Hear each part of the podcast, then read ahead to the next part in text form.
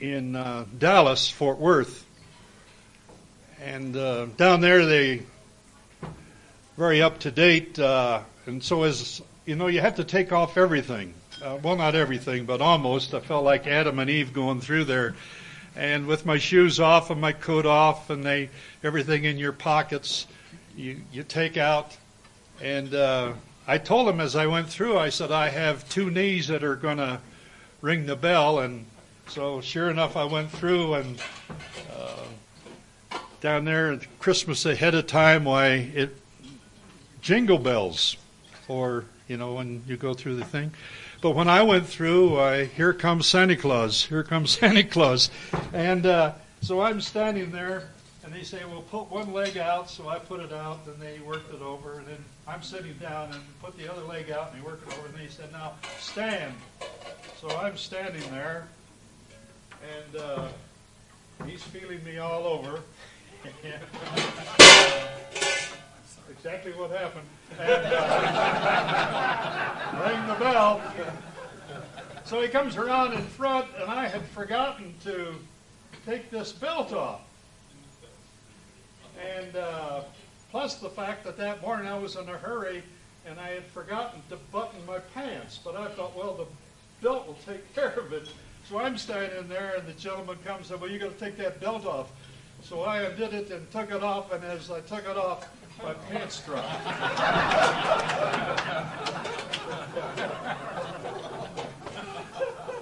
that was the end of the search.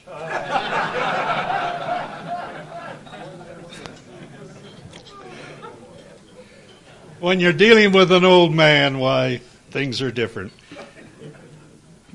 A lot of you have asked, uh, we have a ranch up in the mountains, uh, right in uh, the midst of the fire of several years ago.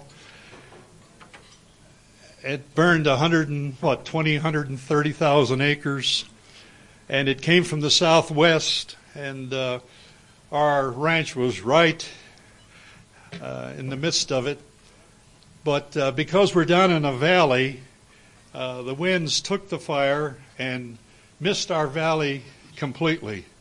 Went all around us and rejoined north of us and headed on up and off toward the east and uh, Cheeseman Lake. We're just west of Cheeseman Lake, if you're acquainted with that part of the country.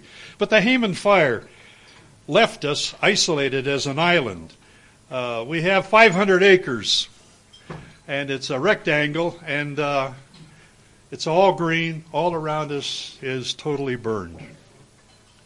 They had uh, forest ranger came in a few weeks after the fire, and he, I said, "Well, what do you think?" And he said, uh, "Well, what you have here is a miracle." He said, "You should have been burned out completely." And I said to the gentleman, I said, "Well, what is a miracle?" And he said, "Well, I don't believe in them, but a miracle is something that happens that can't happen." I said, "That's a good definition." I said, uh, "So you don't believe in miracles?" And he said, No, I don't, but you have a miracle on your hand. And truly, gentlemen, uh, the first year they closed us down. This happened on the 8th of June. And uh, they said, no business for the rest of the year. I want to encourage you fellows who are in the insurance business, uh, don't let go of your customers in the mid 90s, we had an insurance agent that says you need to take out business interruption insurance. Oh no, it's too expensive. You need to take it out. And so, just to get them off our back, why we took a little bit out. And boy, are we thankful we did.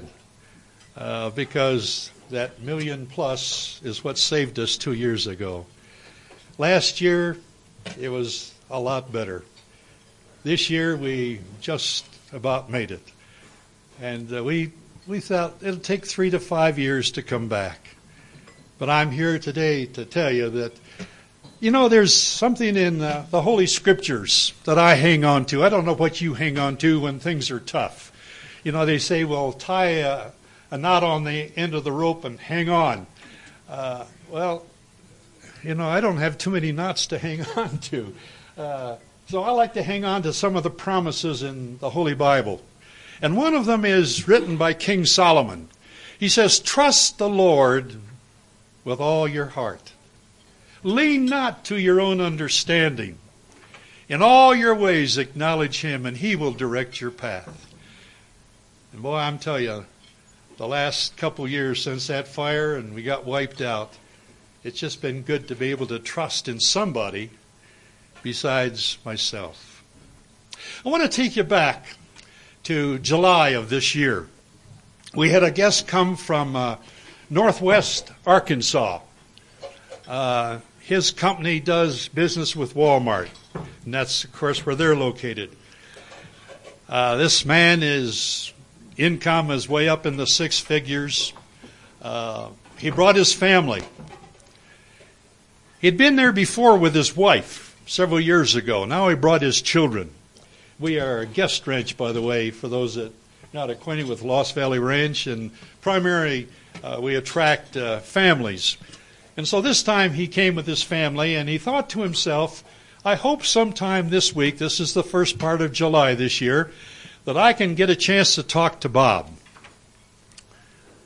I'm not going to say anything to him, but if an opportunity works out, I'm going to have a, I want to talk to him.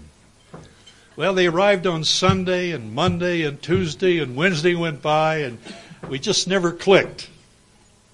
Thursday night is jewelry night at the ranch. Some folks bring in jewelry and set it all up and Western stuff, Indian stuff.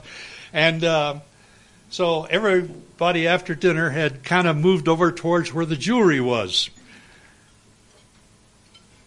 He was sitting at a table by himself. His wife was over there spending his money, I guess. And uh, I just saw him sitting there, so I went over, not knowing what he had been thinking. And I sat down, and he said, Thank you, Bob, for coming over here. And I said, Well, sure, I'm glad I just uh, saw you sitting over here by yourself. He said, uh, I have been thinking since I was here a couple years ago of a question I want to ask you. And I said, Good. What is it? He said, I am 80% persuaded that I should do what I should do towards the things of God. Is it worth it, Bob, to go 100%? Wow, I'm 80%. Is it worth it to go 100%? And so I had the privilege of sitting there that evening while his wife was looking at jewelry and sharing with him my own personal testimony.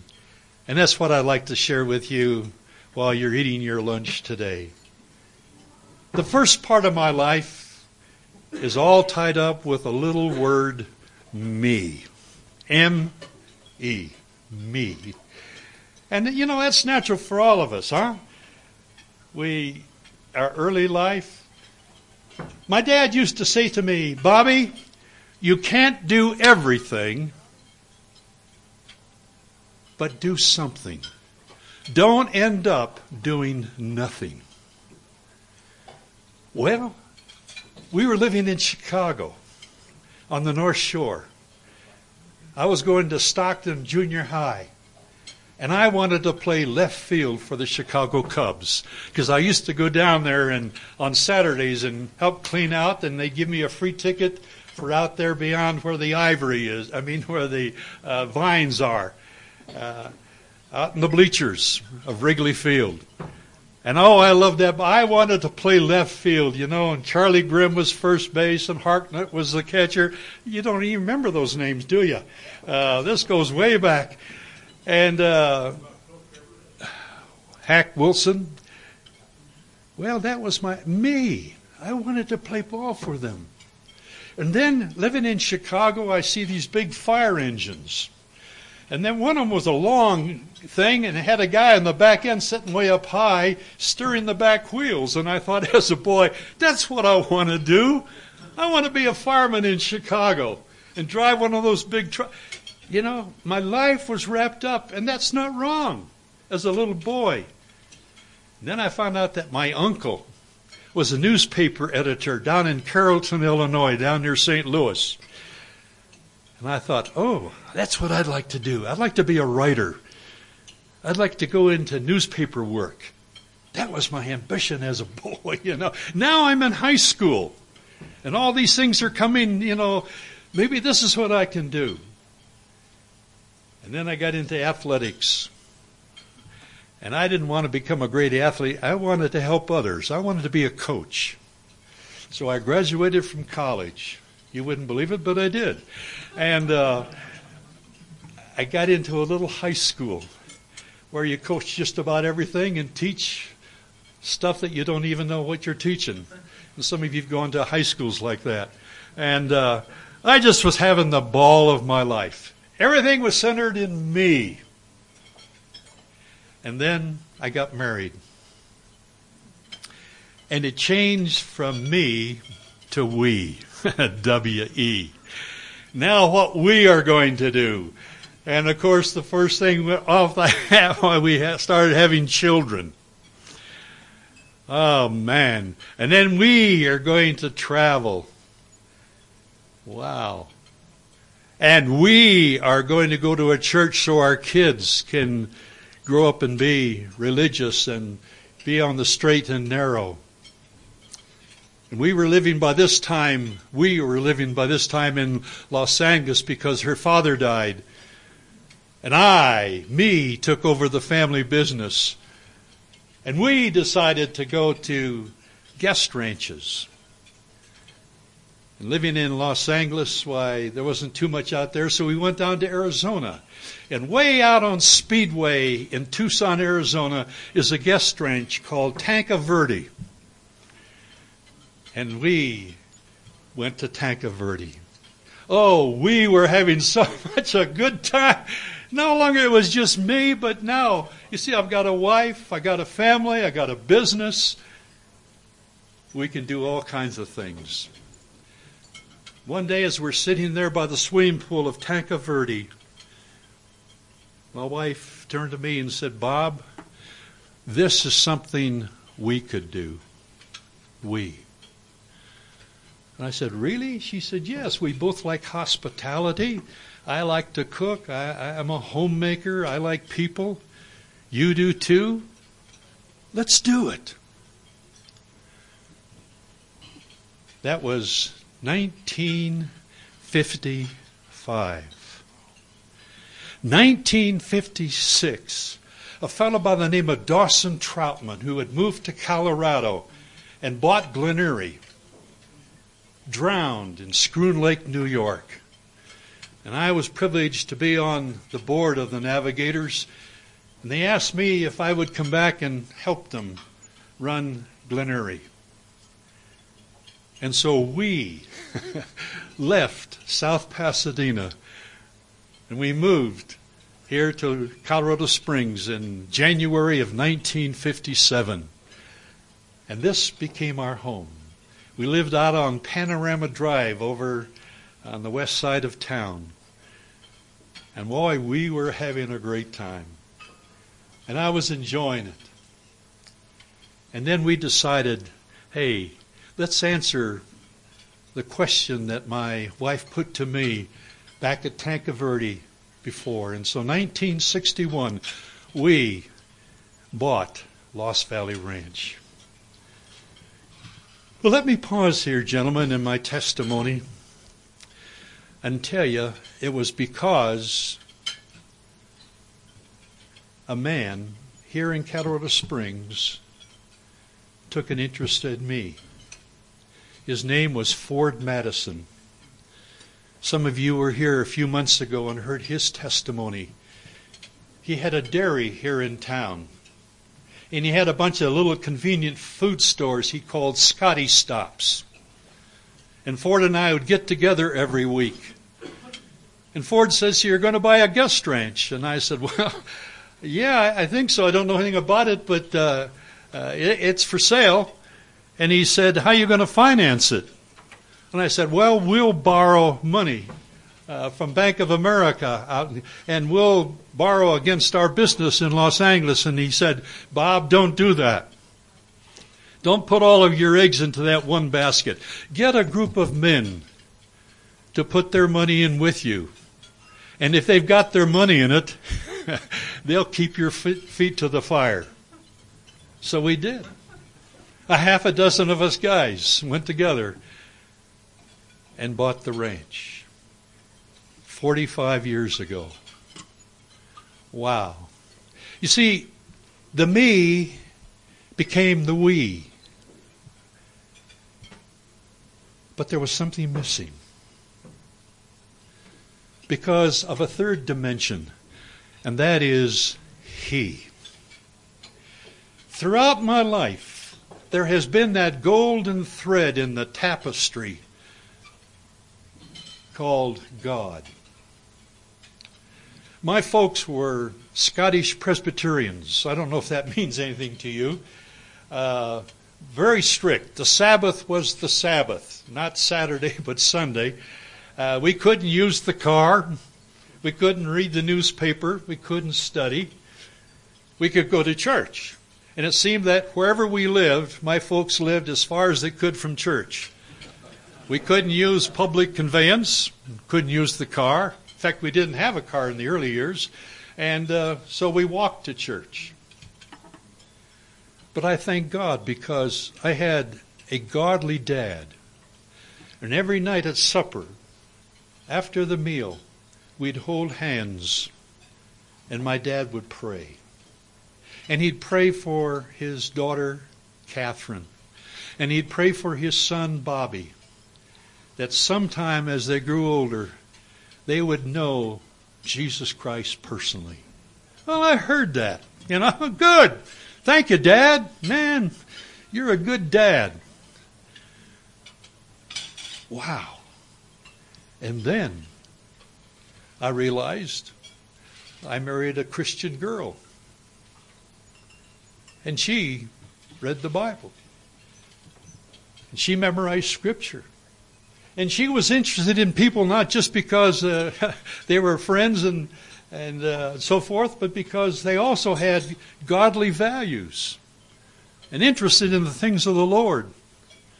And so now the me with all this thread going through my life, began to translate into my marriage. I don't know if you have a marriage like that with a wife that knows the Lord and loves the Lord and wants the children to be brought up in the things of the Lord. But the we took on a whole new dimension because of He, the Lord. I don't remember it, fellas, but when I was a youngster, my folks had me baptized. That was the way it was in our church. And so I was brought into the covenant. well, then when I was 12, I had to be confirmed. Have you ever gone through that? I had to uh, learn all the stuff about the Bible. You know, what's the chief end of man? You know, chief end of man, Pastor, is to glorify God and to enjoy Him forever. I didn't know what that meant as a 12 year old kid, but I wanted to do it and I wanted to pass confirmation because in our church, then you became a member of the church and you could partake in communion. Good stuff. So now I've been baptized. I've been catechized. I'm a member of the church. I can have communion. I got it. I got it. About that time, my folks said, Son, have you ever personally asked Jesus Christ into your heart? No, haven't, Dad. Don't you think you should?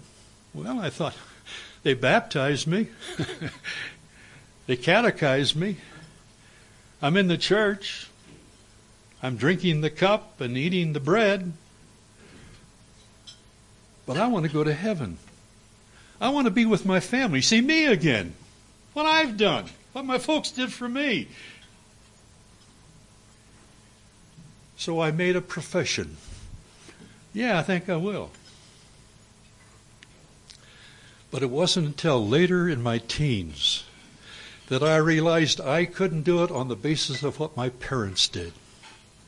It, I couldn't do it on the basis of my good, not by works of righteousness which Bob Foster has done, but according to his mercy, Jesus went to the cross for me. You see, he replaced me. And he became even more important than we. And a lot of you fellows today, that's exactly where you are, huh? Life pretty much centers in what I'm doing. And I'm going to make it. I'm working hard. I've joined the right. In fact, I can remember as a young businessman having the Bailey Plumbing and Heating Company in Los Angeles. Somebody said, you know, you ought to join one of the service clubs and get involved in local uh, community things. And so I got involved. Man, did I get involved. And I looked at various ones, and I decided Rotary was for me. Those were the guys, you know, that had the nice suits and the white shirts and the nice ties, and they were the movers and shakers there in Glendale where we were living at that time. And so now I've got all this, plus I'm still involved in the church. I'm a Rotarian. What more could a guy ask for? Except down in my heart, I knew that I had not made peace with God. Have you ever been there? That thought, you, have joined everything. You're a nice guy. You got a wonderful wife, or maybe you're divorced from her, but you realize that things are. Lord, what do I need to do? You need to do what I did. I accepted Jesus Christ as my personal Savior. I asked Him to come into my life. You remember I told you about this guy, Dawson Trotman, who started the Navigators out here at Glen Eyrie and he drowned in 56? When he was 22 years of age, he was riding his motorcycle down the streets of Los Angeles, heading for the Patten and Blinn Lumber Company down in the harbor of Los Angeles. And uh, he had on his black jacket and all the rest of it. And he was gunning his motorcycle because he was late. And all of a sudden, something out of the Bible came to his mind. He had done it because of a girlfriend. She said, I want you to memorize some scripture, and if you do, I'll have a date with you. And so he did. And that which she had made him do came to his mind, as it, and he pulled the motorcycle off to the side of the road, chipped it down so it would sit, and he sat there. And this is what came to his mind. Verily, verily, I say unto you, says Jesus. John 5:24. He that heareth my word, that's the Bible and believeth on him that sent me hath everlasting life, and shall not come into condemnation, but is passed from death unto life. I've heard the word.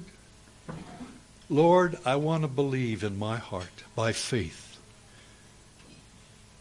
And if I do it, I've passed from death unto life. That's what happened in my life. Dawson Trotman that day gave his heart to Jesus Christ, got back on his motorcycle, went down. Dawson was so skinny that his nickname was Porky.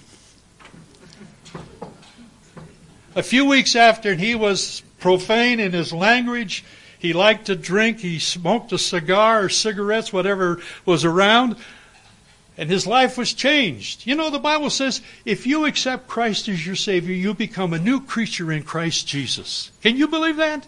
A new creature. I know some of you guys, and you're different than when you used to be because Christ is now in your life. And so the leaders at the Patten and Blinn company said, Porky, we want you to tell the rest of the employees what's happened in your life. So here's Porky standing up, and all he knew what to do was to quote scripture. He didn't, he didn't know what to say, so he just shared what I just shared with you. John 5 24. If you will believe in your heart that God hath raised him from the dead, you realize as a sinner you needed Jesus Christ as your Savior, you can be saved. And you can pass from death unto life and have eternal life. Isn't that wonderful? I want to tell you, as I stand here today, it isn't me. No longer is it we, it's He. There's a verse in the Bible that says, I no longer live, but Christ lives in me.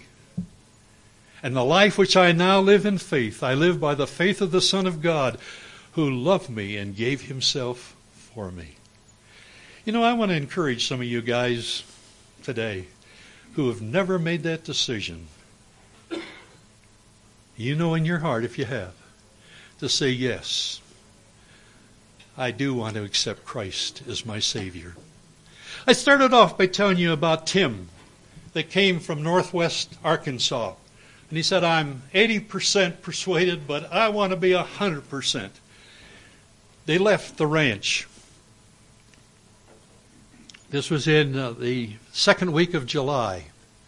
They came, he and his wife came back the third week of August and left the children at home to go to school. And he came back and he said, Bob, I want to be a hundred percenter. I want to know what it means to have eternal life. I want to know what it means to live for God. I want my life to be different. So Tim and I spent some time the third week of August with our open Bibles, just looking to see what does it mean. Uh, I think on the table there's an envelope with some cards in it. Uh, would you open those up? I want to I want to show you something. if you will take those cards, each one, each guy take one.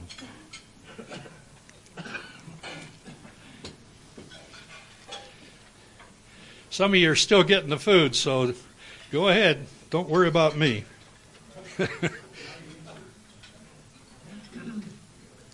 All right, you got a card?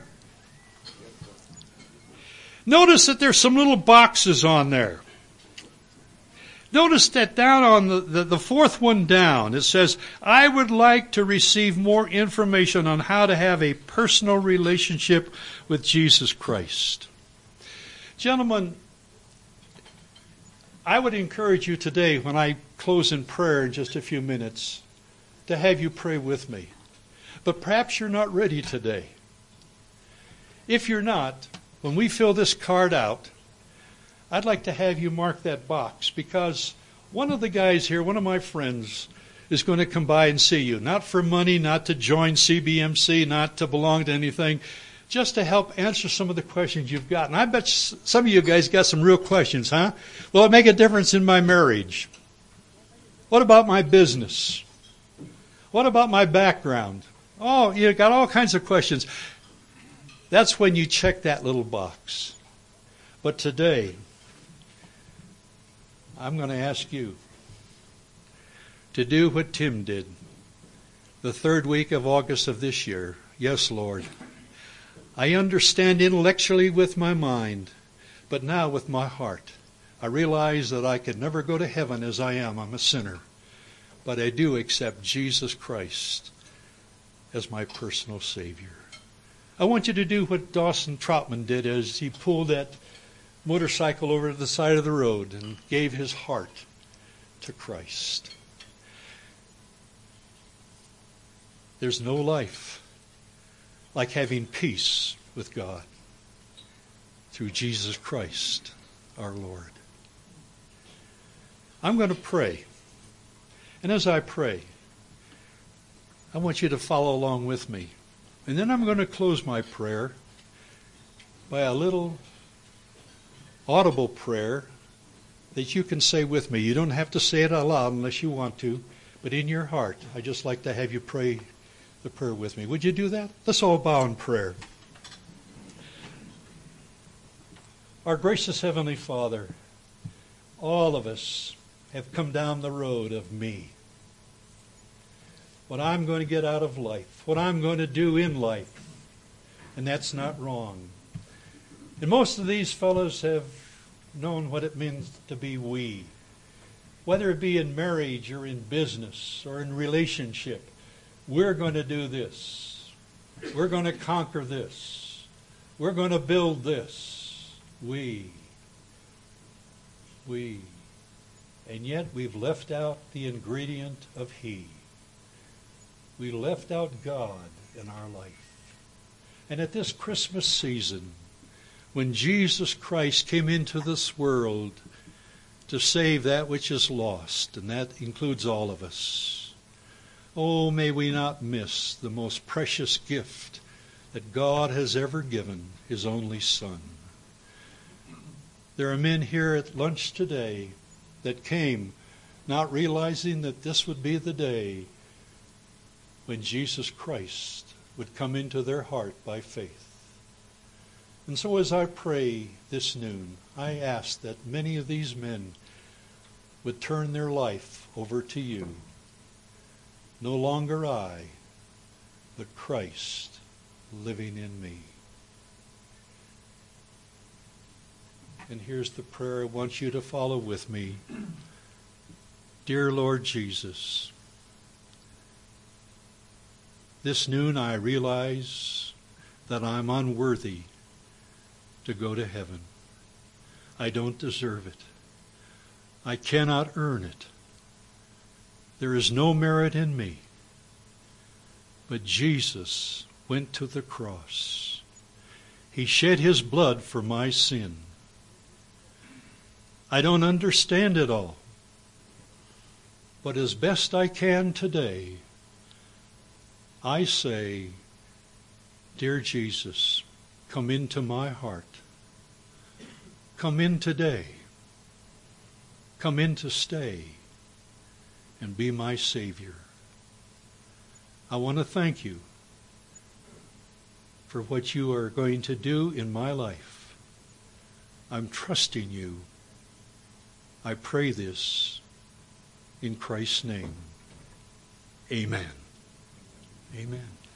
Gentlemen, I trust that many of you prayed that prayer with me. Now, I want you to take this card once again.